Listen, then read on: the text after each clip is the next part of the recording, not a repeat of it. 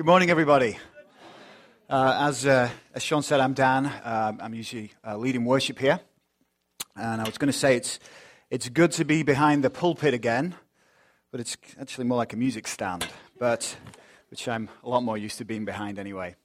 Um, it's, it's always a great honor to be able to share a message with you, and um, especially coming out of Easter Sunday last week, which was such a, a joyous, joyous service for those of you who were able to make it. Um, we have this beautiful backdrop now, which I think adds so much. Um, for those of you who were around last time I preached, um, I was really excited because it was, I said it was the first time I was getting to preach on something upbeat. It was on the message of hope. And, and I sort of had, had chuckled because a number of times before that I'd, I'd preached on heavy, uh, sort of heavier topics. And as a result, I was uh, felt I was creating this imagery as the preacher of doom. Um, well, we're going to revisit that title today. because that's it. That's the only upbeat message I have. that was it.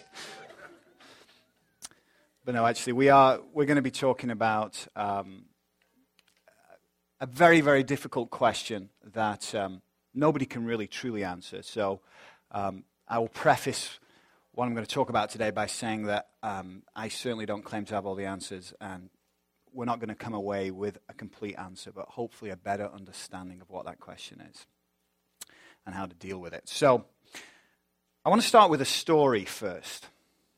And the story involves there was a family of a mother, a father, and three children. And the three children were a sister and two brothers. And the father worked whatever jobs he could to put bread on the table. And the mother did the best she could to raise these children in the ways of God, to bring them up as, as good people, people who love the Lord.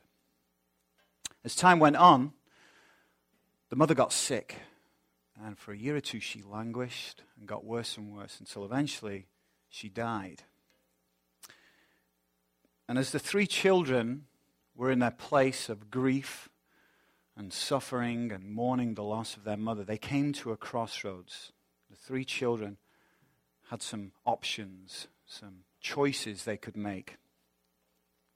The sister, who was the middle child, she decided to quietly walk on with her faith, not look too deeply at things, not question things too much, but just continue on her path.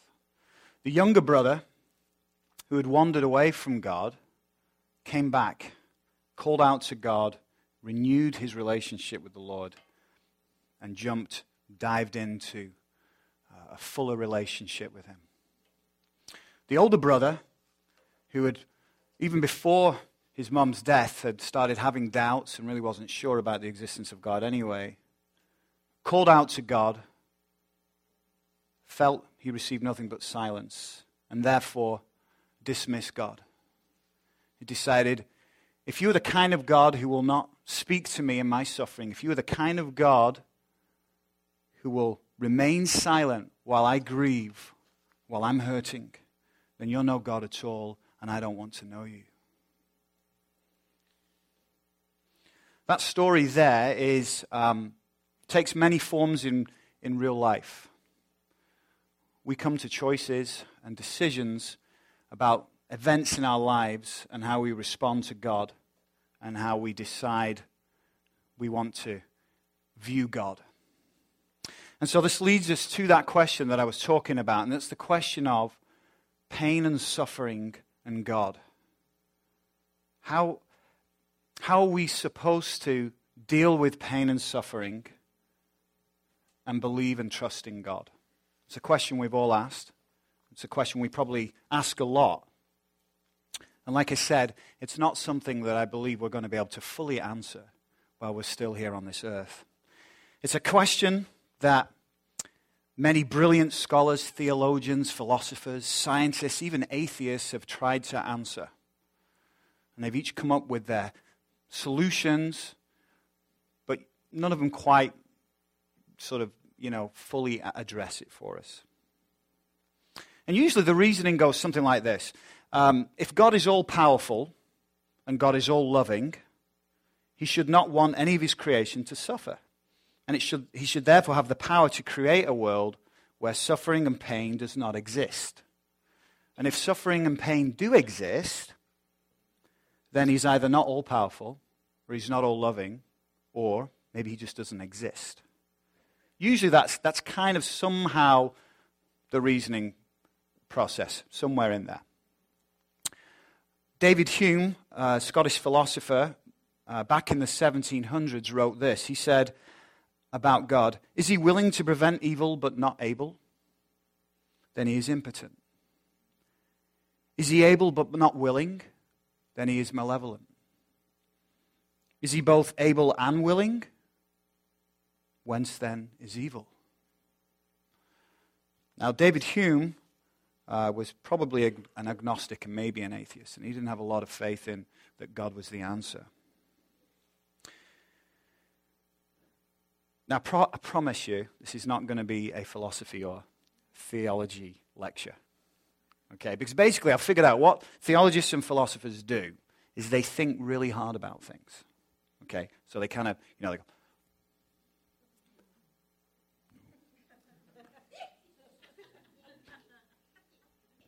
and they write a book on it. Okay, and they usually, they usually have a beard, you know, that you can twirl, that kind of thing. And they'll write a book on it, and then they'll come up with a really fancy name for whatever it is they've written on. So they'll be like, we're going to call that uh, supralapsarianism, or something like that. It's usually a word you can't pronounce. So we're not going to go there. It's not going to turn into a philosophy or theological lecture. But um, I would say we really face two main problems when we're looking at pain and suffering and how that relates to a good, loving, all powerful God. And that is um, one is coming from an intellectual place. Okay, so it's the intellectual problem of how does this work? And I, I thoroughly believe there are some, some great uh, Christian philosophers and theologians out there who've come up with some very, very good answers just on a purely intellectual um, point of view that really do support yes, God can exist and pain and suffering can still exist at the same time, and there's a very good reason for it. But at the end of the day, when we think about pain and suffering, most of us are not coming at it from an intellectual point of view. We're coming at it from an emotional point of view. If you're going through something, if you're going through something that's really hurting you, or a friend, or something that is just bringing you to a place of, of just questioning everything. You don't need somebody saying, well, there are these logical reasons for. It's not going to touch you, is it? It's not going to speak to you. In that moment, you need an emotional response. And usually that's where pain and suffering touches us most deeply, is at the point of our emotions. These questions God, why are you allowing this? Why are you doing this?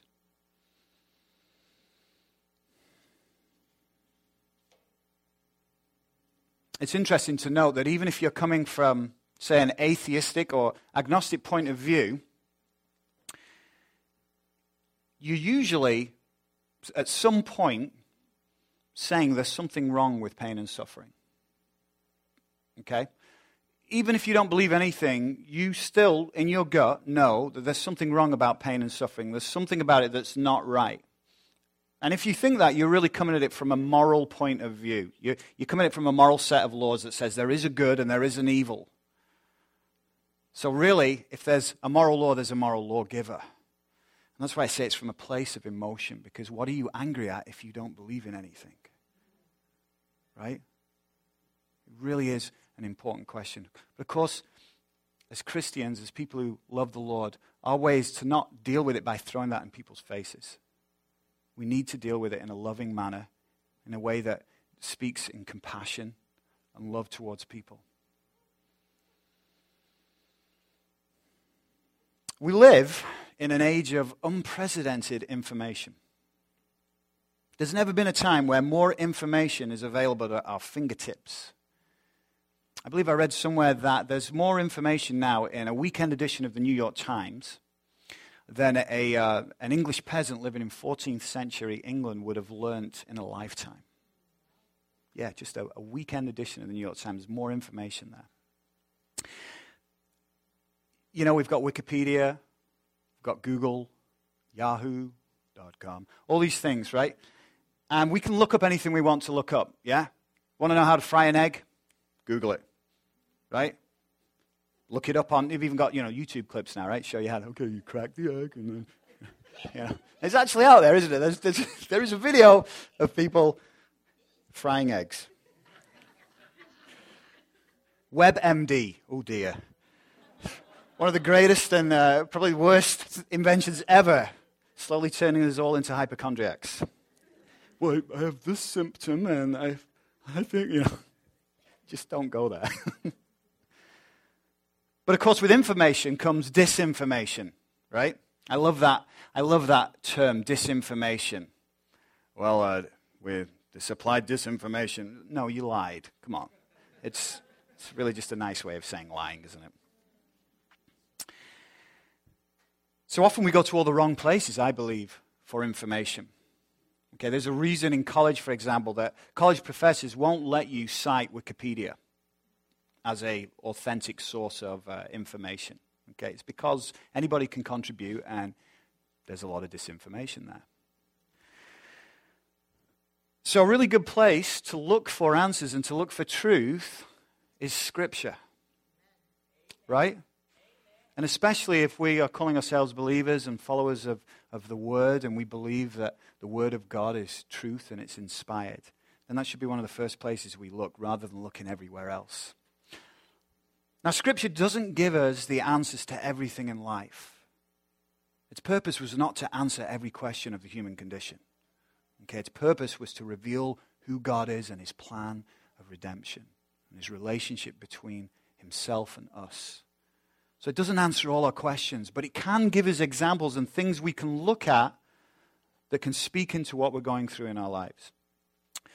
So, when we're looking at this particular issue of pain and suffering, there's one scripture I think that's really important to bear in mind um, as we deal with this issue, and it's, uh, it's Isaiah uh, chapter 55, verses 8 and 9. And this is what it says it says, This is the Lord speaking. He says, For my thoughts are not your thoughts, neither are your ways my ways, declares the Lord. As the heavens are higher than the earth, so are my ways higher than your ways, and my thoughts than your thoughts. It's a really good scripture to keep in mind because I think it keeps us centered and it keeps us humble, realizing that we don't know everything. We're finite beings. We're not expected to know everything, and we were not created to know everything. That's God's role. So, what I want to do is, I want us to look at a piece of scripture this morning. It's one of my favorite pieces of scripture, um, and it's the, uh, it's, the, it's the story of Lazarus and the resurrection of Lazarus. Last week we celebrated the resurrection, right? The resurrection that changed history. But there were other resurrections in the Bible. And I want us to look at the story of Lazarus um, and dissect it a little bit to help us understand this issue of pain and suffering. So, if you've got your Bibles, turn to um, it's uh, Gospel of John, chapter 11. Um, and if not, hopefully it'll be on the screen for us. And I'm going to read this. It's a fair chunk of scripture.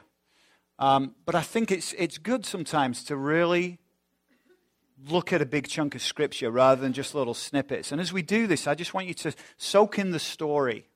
Imagine yourself in the story. Imagine the scenery. Imagine the setting. Who do you relate to? Perhaps you relate to one of the disciples. Perhaps you relate to uh, Martha or Mary. Or perhaps some of the Jews and uh, the family weeping. Perhaps you relate to Jesus or even to, even to Lazarus. So, let's read chapter 11, John. Now, a man named Lazarus was sick. He was from Bethany, the village of Mary and her sister Martha. This Mary, whose brother Lazarus now lay sick, was the same one who poured perfume on the Lord and wiped his feet with her hair. So the sisters sent word to Jesus Lord, the one you love is sick. When he heard this, Jesus said, This sickness will not end in death. No, it is for God's glory, so that God's Son may be glorified through it. Jesus loved Martha and her sister and Lazarus. Yet when he heard that Lazarus was sick, he stayed where he was two more days. Then he said to his disciples, Let us go back to Judea. But, Rabbi, they said, a short while ago the Jews tried to stone you, and yet you are going back there? Jesus answered, Are there not twelve hours of daylight? A man who walks by day will not stumble, for he sees by this world's light. It is when he walks by night that he stumbles, for he has no light. After he had said this, he went on to tell them, Our friend Lazarus has fallen asleep, but I am going there to wake him up. His disciples replied, Lord, if he sleeps, he will get better. Jesus had been speaking of his death, but his disciples thought he meant natural sleep. So then he told them plainly, Lazarus is dead, and for your sake I am glad I was not there, so that you may believe. But let us go to him. Then Thomas, called Didymus, said to the rest of the disciples, Let us also go, that we may die with him. On his arrival, Jesus found that Lazarus had already been in the tomb four days. Bethany was less than two miles from Jerusalem, and many Jews had come to Martha and Mary to comfort them in the loss of their brother. When Martha heard that Jesus was coming, she went out to meet him, but Mary stayed at home. Lord, Martha said to Jesus, if you had been here, my brother would not have died. But I know that even now God will give you whatever you ask. Jesus said to her, Your brother will rise again. Martha answered, I know he will rise again in the resurrection at the last day. Jesus said to her, I am the resurrection and the life. He who believes in me will live, even though he dies. And whoever lives and believes in me will never die. Do you believe this? Yes, Lord, she told him. I believe that you are the Christ, the Son of God, who was to come unto the world.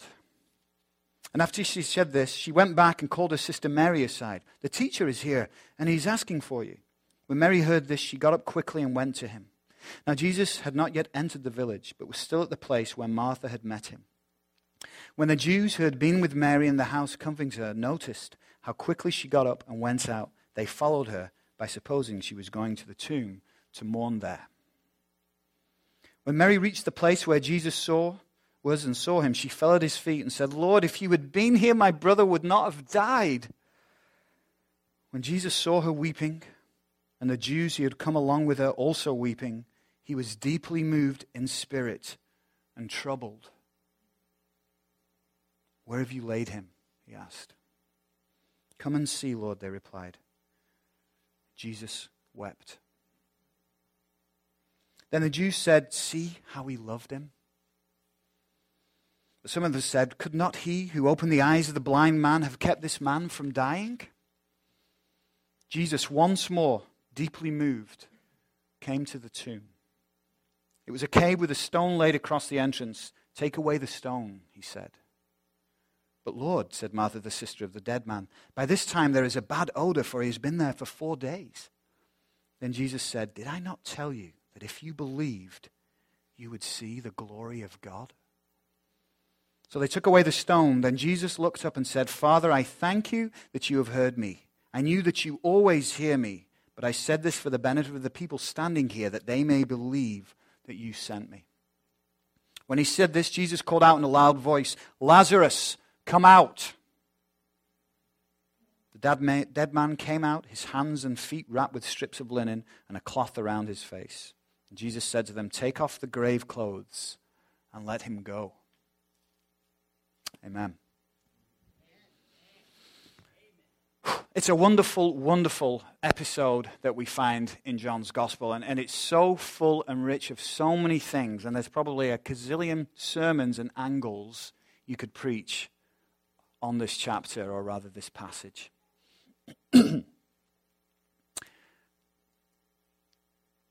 Let's dissect it a little bit.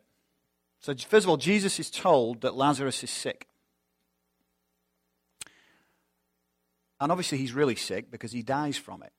So, we're not talking just, you know, a little cold or something. He's, he's sick. And so, what does Jesus do? He stays where he is for two more days, which is a really, really strange reaction, right? Lord, Lazarus is sick. Okay, fine. We're, we're going to hang out for a couple more days. We'll, we'll be over. Okay? What kind of friend's that? But Jesus knows that the sickness will not end in death. The disciples, they do not know. They don't know the severity of the sickness. They don't see the whole picture like Jesus does. So, the first thing that we can remember is that um, Jesus has supernatural foreknowledge. God has supernatural foreknowledge. And he's in control and he has a plan. And there's nothing that is out of his hands. It's really important to realize that. God sees the, the big picture. We only see our limited little perspective. They were two miles away from where Lazarus was sick and where he was dying, but they didn't know what was going on.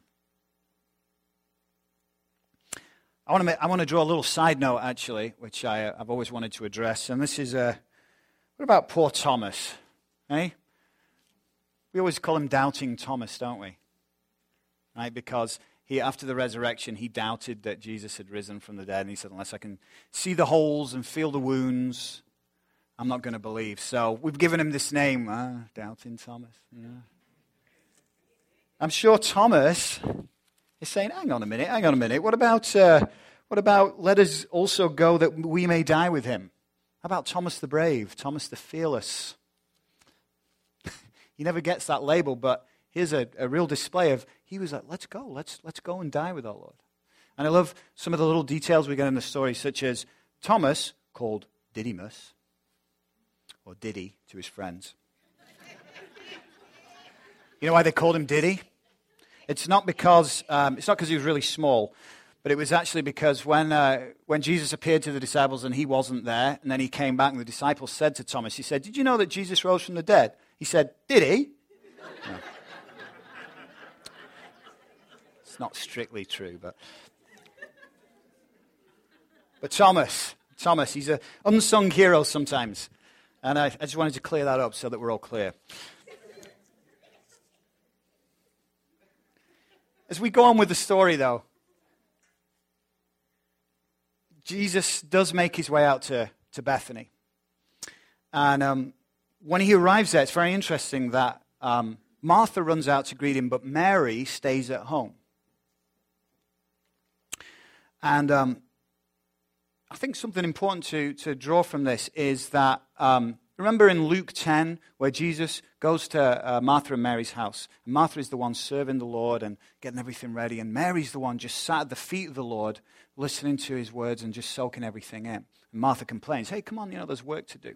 Well, Martha's the more pragmatic of the two. And Mary is a little bit more sensitive, perhaps a little more tender. And in a sense, we, sh- we see two different reactions here to the pain, the death, and the suffering. They're they both lost their brother. But Martha's getting on with things. And Mary is, you know, maybe she's angry at the Lord. Maybe she's sulking.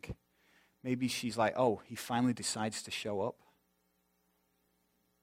Which one are we? Which one are you? Are you a Martha or a Mary? How do you process being hurt? How do you process disappointment with God?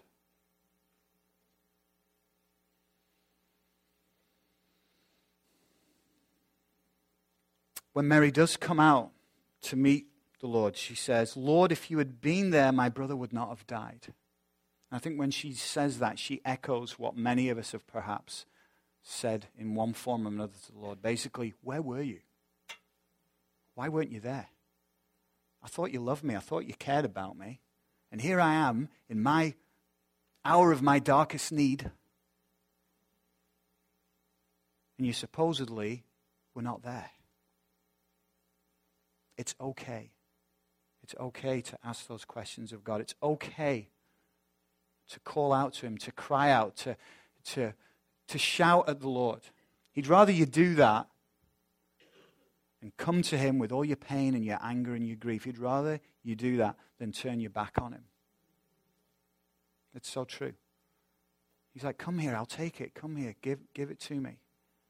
It's all right. So never feel like you can't come before the Lord with pain and sorrow and anger, it's okay. We can also learn, though, from Martha's response. Because she asks the same question or says the same thing Lord, if you had been there, he wouldn't have died. And Jesus says to her, I am the resurrection and the life. He believes in me will, uh, will live even though he dies, and whoever lives and believes in me will never die. Do you believe this? And what does Martha turn around and say? She says, Yes, I do. I do believe this. I believe you are the Messiah, the chosen one. By saying that, she's putting her absolute trust in the Lord, despite the fact she's just lost her brother. She's lost her brother, and she knows that Jesus could have come earlier and saved him. That's an important detail to remember. Let's recap for a second. Why does God allow suffering and evil? Well, we still don't really have a full answer to that. But a few important things to remember is one, God sees the whole picture. We only have a limited view of things. Secondly, God is in control no matter what happens. He foresaw and he knew about it before it ever happened. It's not out of his control. We need to put our trust in the Lord no matter the circumstances. You know, there was a, uh, a Jewish rabbi um, by the name of uh, Harold Kushner. He was actually a, a, Boston rabbi, and he wrote a, a, book that got a lot of attention called um, When Bad Things Happen to Good People. And his reasoning was that God just, there's certain things God can't control, that his power is limited, and that, you know, he can't control suffering. We cannot accept that as believers of the one true God. We do believe God is all powerful and He is all loving and He has a reason for things even if we do not know what they are. 1 Peter chapter 1 verses 6 and 7 says, "While you may had to suffer grief in all kinds of trials, these have come so that your faith, of greater worth than gold which perishes even though refined by fire, may be proved genuine and result in praise glory and honor when Jesus Christ is revealed. Your faith, which is worth greater worth than gold. It's been tested. Is it genuine?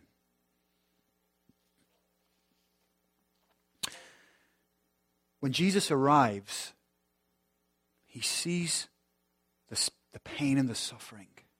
There are people crying, wailing, weeping. Martha and Mary, two of his really good friends devastated. And it says, Jesus was deeply moved in spirit and troubled. The original Greek there has a variety of meanings, such as to cause movement by shaking or stirring, to cause inward turmoil, to unsettle mental and spiritual agitation. The message translates it a deep anger welled up in him. Jesus is angry, he's mad, and he's shaking with anger. Why is he shaking with anger? Well, what's one of the names that is given to Jesus in Scripture? The author of life. And here, death is causing people to just suffer. Jesus is mad. He's angry that this is what death has done. And the grief, he weeps with us. What does it say? Jesus wept. That is a powerful, powerful sentence. People like to say, it's the shortest sentence in the Bible, but it's one of the most powerful and profound. Jesus, God incarnate, weeps with us.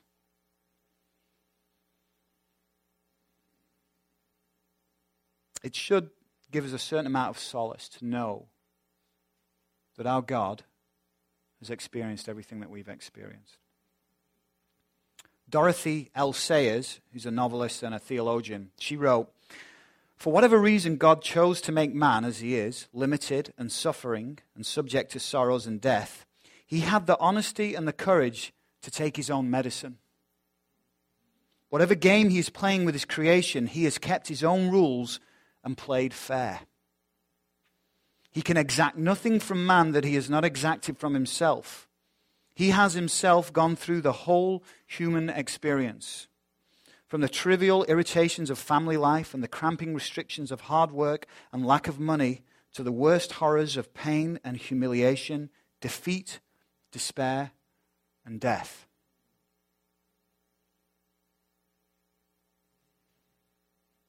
Think about that for a moment. He had the honesty and courage to take his own medicine. God is not asking us to do something that He has not gone through. And that's an important question or thought to ponder. If God suffered, and He did, how can we be expected that perhaps we are not meant to suffer in some way? That's a tough question, but it's one we should ask. God Himself suffered. Why should we be called to know less? A mistake we make, especially in our sort of Western culture, is the presumption that we, uh, one of the main goals in life is to be comfortable. To be comfortable and just not have to deal with anything. You see, God didn't create us to be comfortable, God created us to be holy. And He'll use whatever He needs to create that holiness because that is ultimately what we were created for to be holy and to worship God. So, again, through suffering in the world, we will do well to remember a few things. One, God sees the big picture, God is in control, He has a plan. Putting our trust in the Lord, no matter our circumstances, refines and strengthens our faith. And lastly, we have a God who is upfront and personal. He's not asking us to do anything that He has not been through. So when Jesus finally gets to the tomb, Lazarus had been dead four days. And he says, okay, pull back the, t- pull back the, uh, you know, the rock that's blocking the tomb. And Martha is reluctant to do so. She says, Lord, there's, there's a bad odor. It probably smells worse than Gandhi's sandals in there. You just do not want to be there.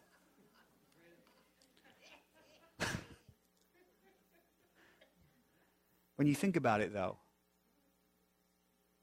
how many stones do we have in our life? How many barriers are we keeping from God working in our lives?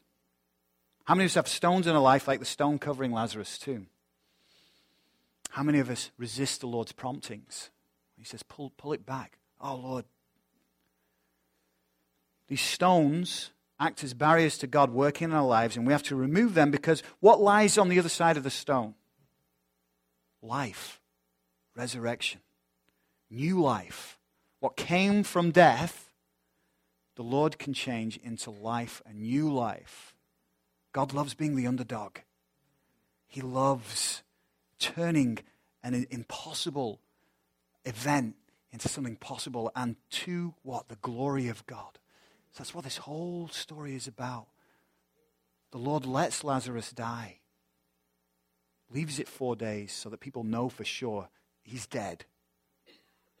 And then he raises him up to glorify himself and to justify to us why he is truly worthy of worship. This is the God of life, the God of resurrection. This is the God who can bring back the dead. This is the God who does not let death conquer. This is the God who conquers death.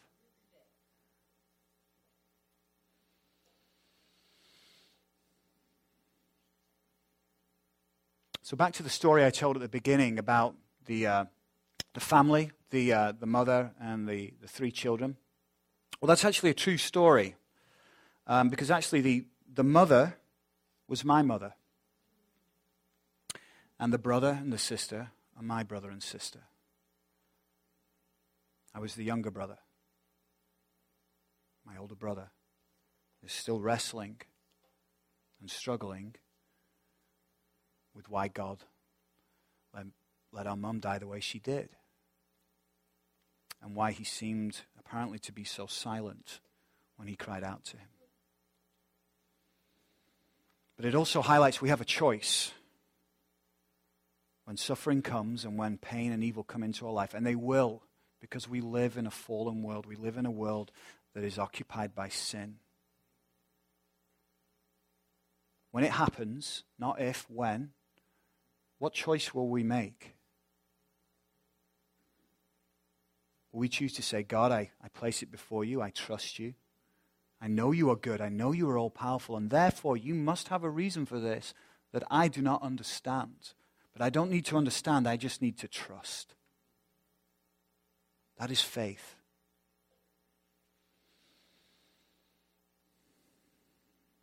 You know, what was, what was one of the key factors in the growth of the early church? Other than obviously the work of the Holy Spirit, what was one of the key factors? Bingo. Persecution. The church grew so rapidly and so quickly because it was persecuted. The pagans and the Romans would look at Christians and say, See how they love each other and it began to tug at people. Even today, in the world today, where Christianity is being persecuted, is some of the places where it tends to grow the quickest. You notice in the West, it doesn't grow as quickly because we're comfortable. We get lazy. We get, yeah, whatever. Okay? You know, in China, one of the fastest growing uh, places for Christianity, uh, an Asia Times article reported that as many as 10,000 people per day are coming to Christ. 10,000 people per day. Why is that? Because the government has driven it underground. So when the church is persecuted, it grows. And when we suffer, we too can grow. God builds us up through that suffering. It's also important to remember that this story did not end in tragedy. This is not the end of the story. Death is not the end. If you die tomorrow, this is not the end. You know, we think death's the worst thing that can happen to us, but it's not the end. Lazarus was brought back to life, he was raised from the dead.